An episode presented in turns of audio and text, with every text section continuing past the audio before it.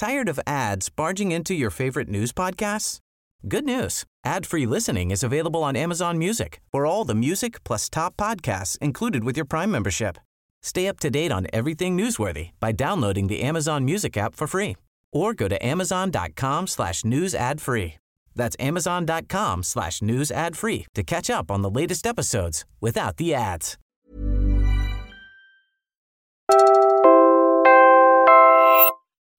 This episode is from the Philippine Nerds podcast.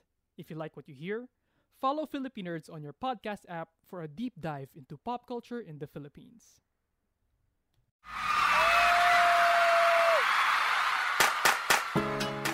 That's an arena of around 10,000 Filipinos lang naman, screaming for their favorite K-pop artists.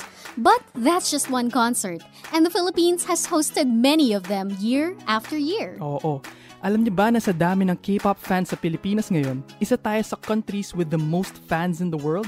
That's according to research data from Twitter and Blip, a private research organization. Sino ba namang mag-aakala when about 10 years ago, we never would have imagined that our music tastes would shift like this?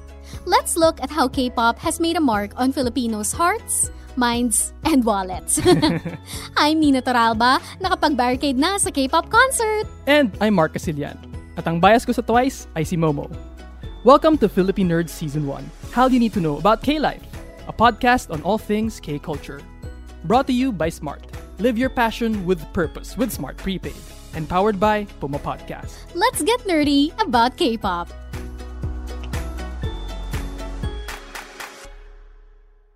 Before BTS and all the Korean idols we know and love today, there was a very popular K-pop song that snuck up on us. Bakit snuck up? Kasi hindi natin alam noon na Korean pala siya. Maski ako, recently ko lang to nalaman eh.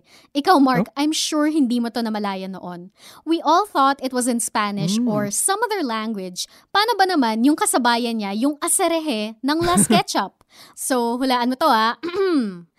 Tan, tanananananana. Ah, Eh, Korean we, pala we. yun. Aha.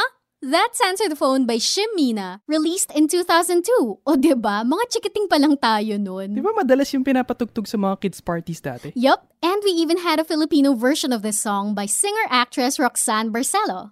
But it wasn't until the late 2000s na talagang masasabi nating nag-umpisa ng pumatok ang K-pop in the country, with us recognizing that it was K-pop. And it was mostly thanks to these two songs. Super Junior Sorry Sorry, take it away, Mark! Sorry, sorry, sorry, sorry, nigga, nigga, nigga, munjo, nigga, nigga, nigga, paja, paja, paja, paja, baby. And Wonder Girls, Nobody. Alright, ipasang mikropono! I want nobody, nobody but you! I Go, want Nina. nobody, nobody but you! Go, Nina! Go, How can I Nina! be with another? I don't want any other. I want nobody, nobody, nobody, nobody. Woo! Kailangan talaga makapagkaraoke na tayo for real kapag pwede na ulit. o Mark, ikaw muna. Okay. According to Universal Records, Super Junior's album was the first K-pop album to top the charts here in the Philippines. They were slowly building a loyal following here. Dagdag ko lang din dyan that Super Junior paved the way for K-pop concerts in the Philippines. But more on that later. Yeah, on the other hand, Wonder Girls Nobody became a worldwide sensation. When an English version of it came out, it became the first K-pop song to enter the Billboard Hot 100. Many celebrities covered the song on noontime shows, and even the famous Cebu dancing inmates performed it. Lahat naman ata tayo, nagparty non-stop to Nobody and Sorry Sorry. These two songs are examples of yung tinatawag na hook songs, which are made to be easy for anyone to enjoy with their catchy and repetitive lyrics. Tapos meron din silang point dance, which in K-pop refers to the signature move in a song. Kaya tignan mo, kapag may nagsabi ng mga salitang sorry sorry, chances are yung kausap nila will start rubbing their hands together as popularized by Super Junior. Tapos, kapag narinig mo na yung nobody, nobody, diba? You're also gonna hear And if you're thinking, grabe, sobrang layo naman sa mga complicated choreo ng K-pop ngayon. Well, even the idols themselves back then weren't too sure that their hook songs would be a hit. But K-pop really started going global with these hook songs and point dances, so obviously nag-work out naman in the end. On the other hand, however, hindi lahat naging instant fan ng K-pop when it was gaining popularity here in the Philippines. In fact, fans from the early days had a rough time. Let's hear from a Super Junior fan, an elf or everlasting friend who's now working in one of the biggest events companies in the country. Hi everyone, um, my name is Darlene Kang and I'm the operations manager from Pulp. Being a fan in the early years came with discrimination from the society. So I was mostly seen as yung nerd, yung geek. It was only enjoyed by a niche market at the time, but I was proud to be one. I didn't care what others say as long as I was enjoying it and it made me happy. So, in addition, being a K-pop fan at that time wasn't easy because we had to endure watching video contents that are of low quality sa YouTube. Then we had limited access to merch. We were so happy with anything na fan made, basta may printed na picture ni Bias or ni idol group. And I remember even buying those pirated CDs online with Super Junior's variety shows because it was really hard to find in the internet. Maski yung mga English subtitles, fans yung gumagawa nun. Kasi back then, K-pop wasn't as geared towards international audiences as it is today. At most, the big goal outside of Korea in the early years was to make it big in China and Japan. That's why some K-pop groups have Chinese subunits, as well as special Japanese albums bukod sa Korean ah. releases nila. Noon din, madalas ka makakarinig ng pang-aasar na, bakit ka nakikinig ng K-pop? Eh, hindi mo naman naintindihan yung lyrics. So, fans were kind of pressured to keep it on the down low. And for some, like myself, I ended up going on hiatus as a fan because there just wasn't much support outside of our small communities. Oh man. Well, nakatipid lang nga ako dun. Well, that's one positive that came out from there. eh, zero out of ten. Too sad. Would not recommend. Oh, so di pa siya cool nun, di ba, to the majority. As with anything foreign, may slight resistance sa simula. But consistent effort and exposure opened up the space for more Korean content. And of course, who can forget our pambansang krong krong? Sandara Park from girl group 21 was instrumental to the growth of K-pop in the Philippines.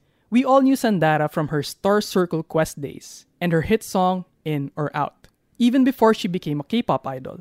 Dito na siya lumaki. 11 years in the Philippines, ba? And dala-dala niya pa rin yun hanggang ngayon from her vlogs to her Twitter and IG posts, even on Korean TV. Oh yeah, yung sa mga variety shows. There was a very funny recent one na, ano nga ulit yung context nun? They're acting out something, tapos parang drama siya. Ah, oo, oo, tapos oo. lumabas yung pagka-Pilipino niya. Parang nagmumura siya in Filipino or something. Hindi, hindi. Na- hindi siya nagmumura, pero akala nila nagmumura siya kasi hindi nila maintindihan. ah, oo, pero ano lang, nagdadrama lang siya in Filipino. Oo. Filipino na pala yung default niya. Naubusan na siya nung sasabihin. Oo. Lumabas na yung pagka-Pilipino niya dun. One of us. One of us. So because of her, we got to know 21, Big Bang, and a lot of other artists.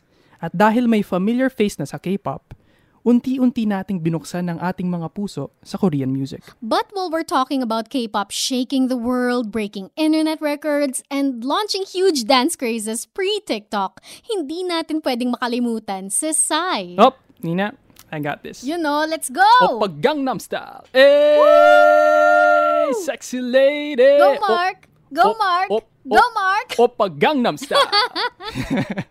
Okay, Woo. Psy is far from your typical flower boy idol. Nagsimula siya sa career niya in 2001 as an independent hip-hop artist, was known in Korea in the early years for his explicit lyrics, and he's not out to charm you with his good looks. But he did make the world laugh with Gangnam Style. Pero bakit siya pumatok sa buong mundo? Three things. Humor, a catchy melody, and a wacky dance. That was his secret recipe to having the first video on YouTube to reach 1 billion views way back in 2012. Nice! Fun fact, did you know that Gangnam Style first became viral in the Philippines before it spread to the rest of the world? That's what researchers from Hungary and the US found out when they studied viral videos using Twitter data and Google Trends. You're welcome, world. From the social media capital of the world, Philippines. Pinoy pride. And as of this recording, Gangnam Style is still within the top 10 most viewed videos on YouTube with 4 billion views. It was really a landmark moment that further pushed K-pop into popular consciousness. And as for Psy, may sarili na siyang label ngayon, ang P-Nation, which manages artists such as Jessie, Dawn, and Hyuna, who, by the way, started her career with Wonder Girls pre-Nobody. Pero balik muna tayo sa K-pop boom dito sa Pilipinas.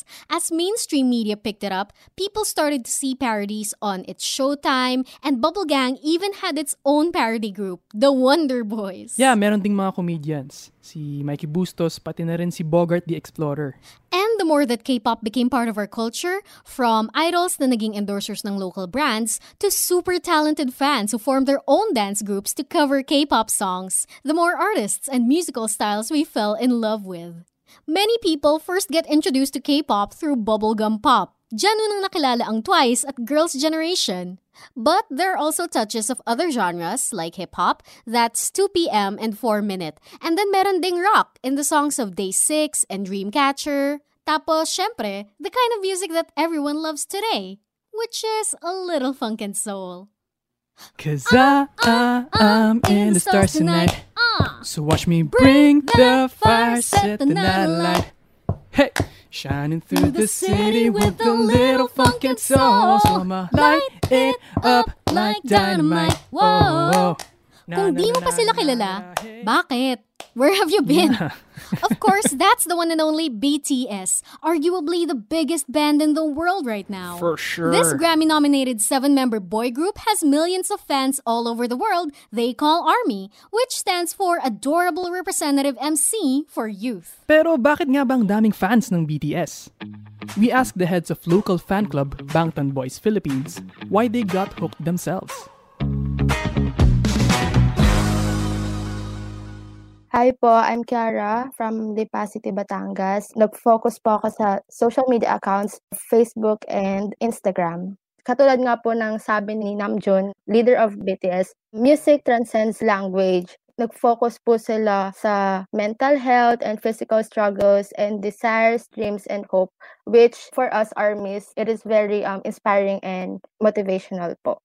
Ako talaga, super naging motivation ko sila to be a better version of myself. Kasi yung mga music nila, parang hindi lang siya yung bastang about love story, yung mga usual. Pero there's something in it na about sa mga life lessons. Totoo nga, their music has carried these relevant and inspiring messages even before and lalo na ngayon during the pandemic. Pero syempre may party vibes pa rin to get us through the bad times. Ikaw naman, Anne, bakit mo gusto ang BTS? Hi, I'm Ann Pineda from Bulacan, and I am handling the social media, especially the Facebook account. I agree with Kiara. For me, kaya ako sila nagustuhan is about their personality first.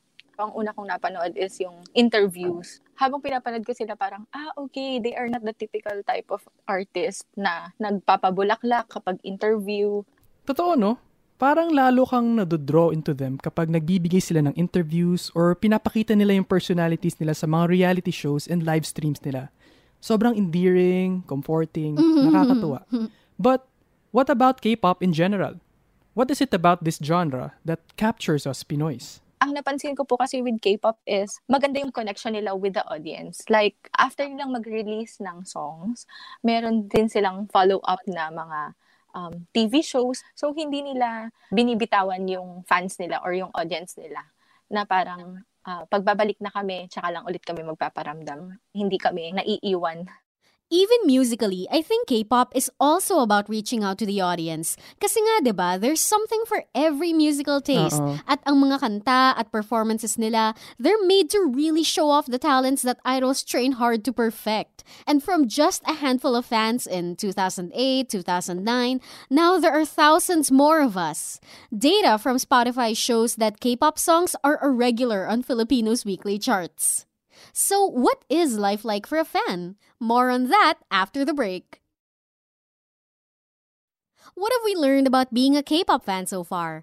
Alam na natin that idols like to connect with their fans even beyond the music. And fans actually love to reciprocate this connection. Kaya nga, they stream the latest songs, they vote on music charts, Mm-mm. they watch their idols on variety shows, and maski sa live streams where the idols really get candid. Sa madaling salita, it takes a lot of commitment. Oh. And it really takes up a fan's whole day. At least, that's the case for Anne from the moment na ibuka ko yung mata ko, parang, okay, pagkuha ko ng cellphone, shing, Suga.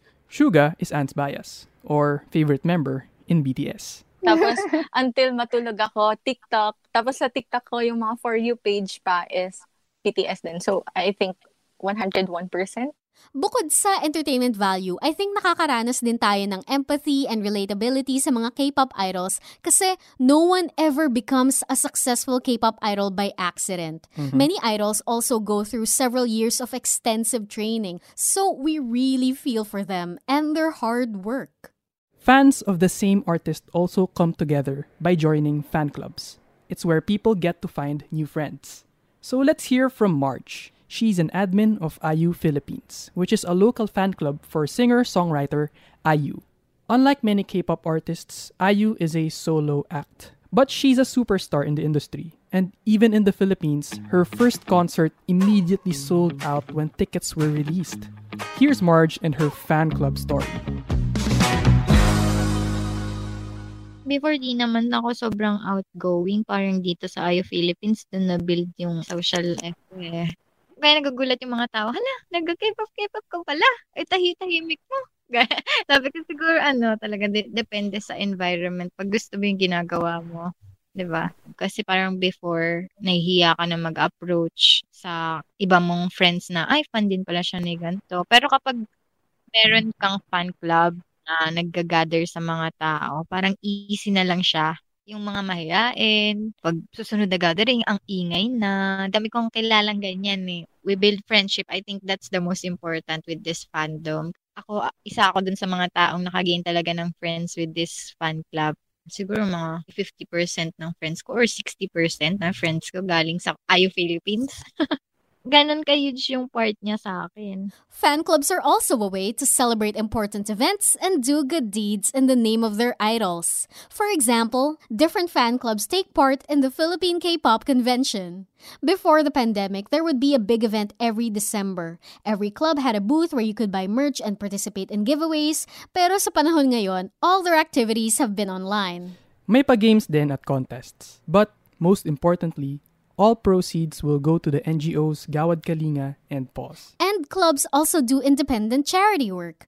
Here's Kiara. Again, she's one of the heads of Bangtan Boys Philippines. So last year po, syempre ang dami pong mga typhoons na dumaan po here sa Philippines. So approximately we gathered 4 million pesos po as yung buong Philippine fan bases po ng BTS. Kumbaga parang hindi lang kami fan base na nagsusupport sa BTS para sumikat sila here sa Philippines, but nakakatulong din kami sa mga kapwa naming Pilipino kahit hindi sila army. Aside from promoting their idols and fandom in a good light, fan clubs also love to give for another reason. Marge? Alam mo, wala namang sinusweldo dito eh. Di parang ganun yung isip mo. Pero syempre idol mo mapagbigay, nagdo-donate ng mga billion-billion. Diba, ikaw din. May isa pang pagkakakilanlan sa K-pop fans. Oh, sige, ano yun? Marupok. Ah! Guilty. sa pulba. Marupok sa merch, sa albums.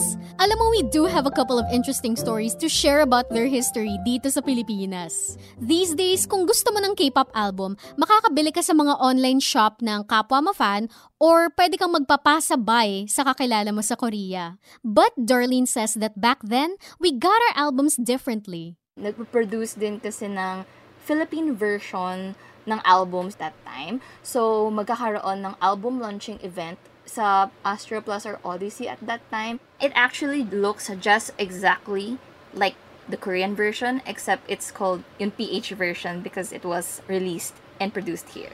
Yep, that was back when we mostly bought our CDs and DVDs from the physical stores of Astro Plus and Odyssey.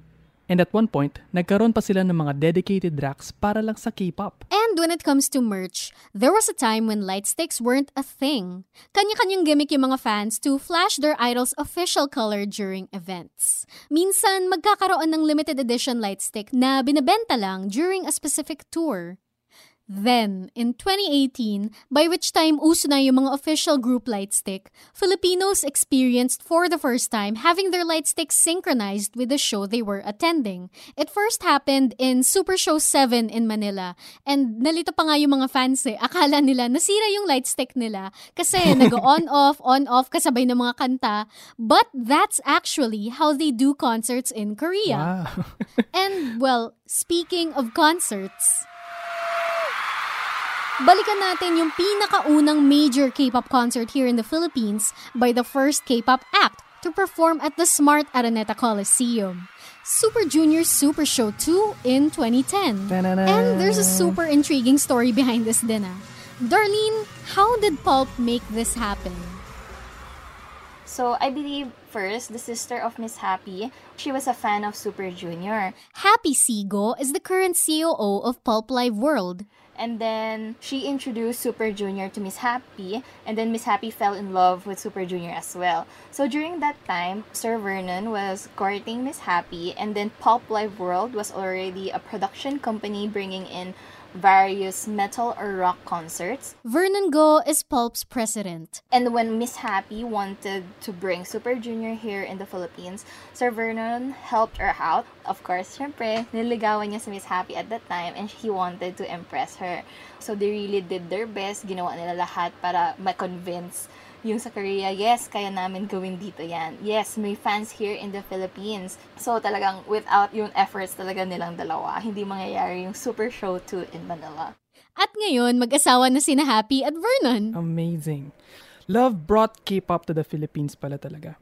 Pero, ituloy natin yung kwento. Nung time na yon, everyone was so excited to hear about the news because at that time, it wasn't common to see Korean artists come in the country. So everything was like firsts talaga. The grand production left so many in awe because Korean concert productions are of a different level compared to other concerts talaga. So I think it really set the bar as well. I believe it opened many doors and hopes in the hearts of each K-pop fan because now they could one day hope to see their favorite group come and hold concerts in the country. So, may possibility na. So, parang, ah, hindi lang Super Junior, baka next time yung favorite ko naman yung dadating. K-pop concerts are kind of different from other concerts. From fans to ticketing to freebies and fan projects, iba yung experience. Nakapunta na ba kayo ng BTS concert, Ann and Kiara? I am a quarantine baby army. Pero I've been to 21's concert, yung huling-huling concert nila dito sa Philippines. My experience dun sa physical concert is nakakatuwa kasi may palibre silang banners. Tapos, syempre hindi mo kilala yung mga katabi mo. Pero kapag tumutugtog na sila or kumakanta na sila, kahit yung VCR pa lang, iba yung feeling na parang gusto mong tumalon papunta sa stage para nakita nila. Ganon yung pakiramdam. Tapos, sabay-sabay lang kayong kumakanta and nag enjoy So, parang with that music, uh, parang naging connected kayo lahat. Parang, ah, ikaw, sinong bias mo? Parang, ayun, nakachikahan na. So, at the end of that night, meron ka pang ibang friends, bukod dun sa friends na kasama mo talagang manood. Fan clubs also take charge of fan projects o yung mga surprise events ng fans para sa idols on concert day. At kinakarir talaga nila ang mga to. They design and print banners for as many people as possible. They organize photo ops and video greetings for the idols outside the concert venue. And then there are some fan projects that really go the distance. Marge, ano yung naging pakulo ng IU Philippines noong Love Poem Tour in 2019? Nag-prepare kami nung app na ginawa naming light stick kasi hindi lahat may light stick ni Ayo kasi nga hirap siyang mabili, wala, hindi siya nakapagdala ng pag-international concert, diba?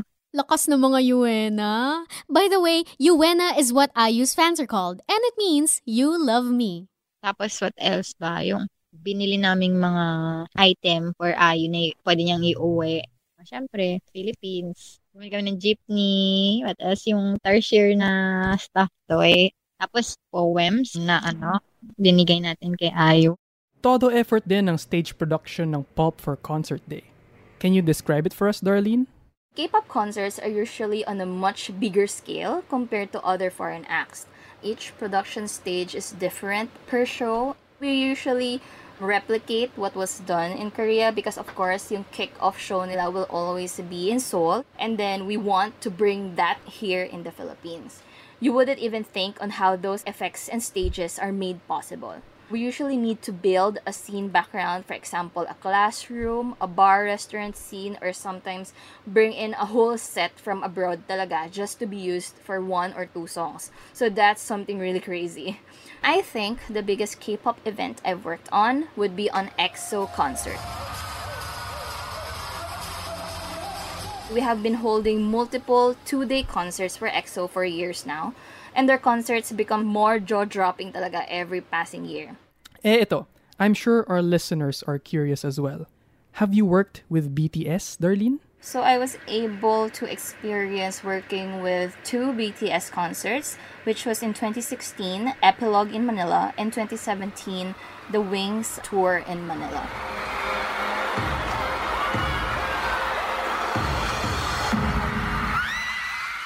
The Wings tour was a two-day sold-out show. So talagang, first of all, super, super big talaga ng BTS fandom here in the Philippines. Lahat ng show nila here was sold out. And then we had fan activities then during the tours.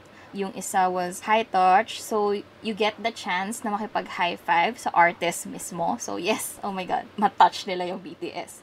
And then, yung sa soundcheck naman is you get to see the artist rehearse a few of their songs for the concert. So, usually here, yung hindi pa yung naka-costume yung artist, parang yun yung behind the scene na makikita mo as a fan. Parang nagulat talaga sila na wow, ang laki ng market talaga here and ang dami nilang fans here in the Philippines. So, parang they really loved coming here din talaga. Siyempre, may special connection ng BTS with the Philippines from the very beginning. Tayo ang una nilang pinuntahan for a concert tour outside of Korea and Japan. And we were even the first crowd to have a lightstick project for them.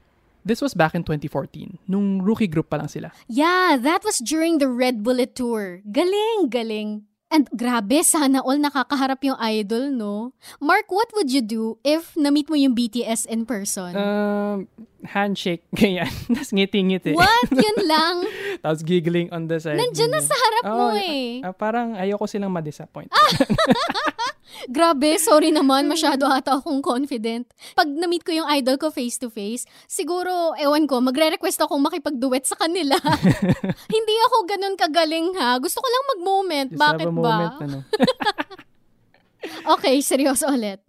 Before the pandemic, Pulp held K-pop concerts at least once a month, averaging about 10,000 attendees, meaning many of these shows were sold out. At hindi lang tayo nakakapuno ng venue, kilala din tayo sa buong mundo as the loudest crowd. From the start hanggang sa end, kahit na 3-hour concert pa yan, yung energy ng Filipino fans, hindi talaga to nagfa-fade. We are very synchronized in singing together with the idols. And this never ceases to amaze the artists. And then, we always say then that the people are very hospitable and very warm. As in, pagdating hanggang pag-alis, yun talaga sinasabi nila, they feel very welcomed here in the Philippines. Mahal ko ang Manila. Best. Thank you so much, Manila. That was Suga during BTS's epilogue concert in 2016. Now that we're stuck in lockdown, concerts and other activities are moving online. Hmm. But Darlene believes these won't replace the live experience. Iba pa rin talaga kasi pag live concerts. Kasi the experience is different pa din eh. Hindi mo ma-achieve yung level of happiness mo sa isang live concert compared to an online concert. At saka artists din at the same time, they like to come and meet their fans from different countries compared sa nakikita lang nila sa screen, yung iilan na mananalo sa raffle, yung parang Zoom call type. It's a really different experience when you get to see your idols live na nandyan talaga sa harap mo. And being able to shout and be amongst one in the crowd ng lahat ng co-fans mo. So everyone is just waiting until the day that we are able to hold live concerts again. Till then, we'll probably see more of our idols in endorsements and partnerships with Philippine brands. But at least may presence pa rin sila sa buhay ng fans nila. at sa magiging fans pa nila. The thing is, Filipinos love K-pop not just because cute yung idols or magaling silang kumanta at sumayaw. I mean, what comes with liking K-pop, 'di ba? It comes with widening your view of the world, growing with your idols as they learn about social issues, and being aware of the struggles that other people go through and wanting things to be better. So K-pop can be life-changing. Kiara, how did this happen for you? talagang yung impact niya sa buhay ko. Kahit paulit-ulit ko man sabihin, pero talagang nakaka-inspire talaga and nakaka-motivate sila. It has brought so much joy and colors talaga sa buhay ko, lalo sa mga darkest days ko. And I met a lot of people because of K-pop and opportunities talaga to learn. It has developed my sense of responsibility, my time management, and my social skills na na-apply ko talaga sa buhay ko outside the K-pop fan life. Eh, ikaw naman, Anne nakaka-inspire sila in my everyday life. Kasi yung music nila, kapag pinapakinggan mo, yung lyrics, learn to love yourself, di ba? Parang hindi ka lang niya tinatouch as a fan. Tinatouch ka niya personally. The rise of K-pop in the Philippines isn't slowing down anytime soon, lalo na ngayon that the target demographic of K-pop is evolving. There are many older fans now who are working adults. They can pay for their own albums and concert tickets. May ilan pang nagpapag-giveaway sa younger fans eh. Kaya mas marami ng decision makers in the market who have a say in the music that we love and allow the younger fans to embrace K-pop without judgment. This helps more Filipino fans find their purpose, reach their dreams, and live every day with passion and gratitude.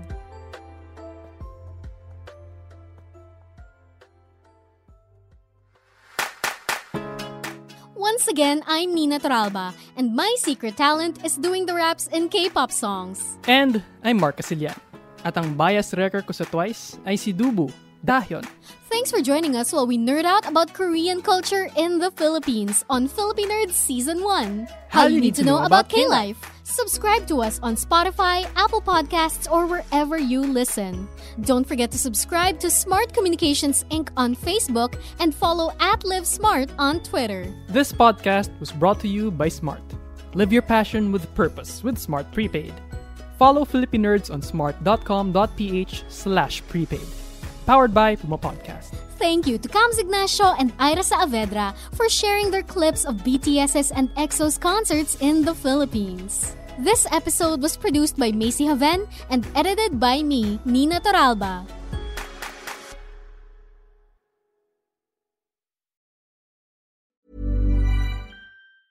Tired of ads barging into your favorite news podcasts? Good news. Ad-free listening is available on Amazon Music for all the music plus top podcasts included with your Prime membership. Stay up to date on everything newsworthy by downloading the Amazon Music app for free or go to amazon.com slash news ad free. That's amazon.com slash news ad free to catch up on the latest episodes without the ads.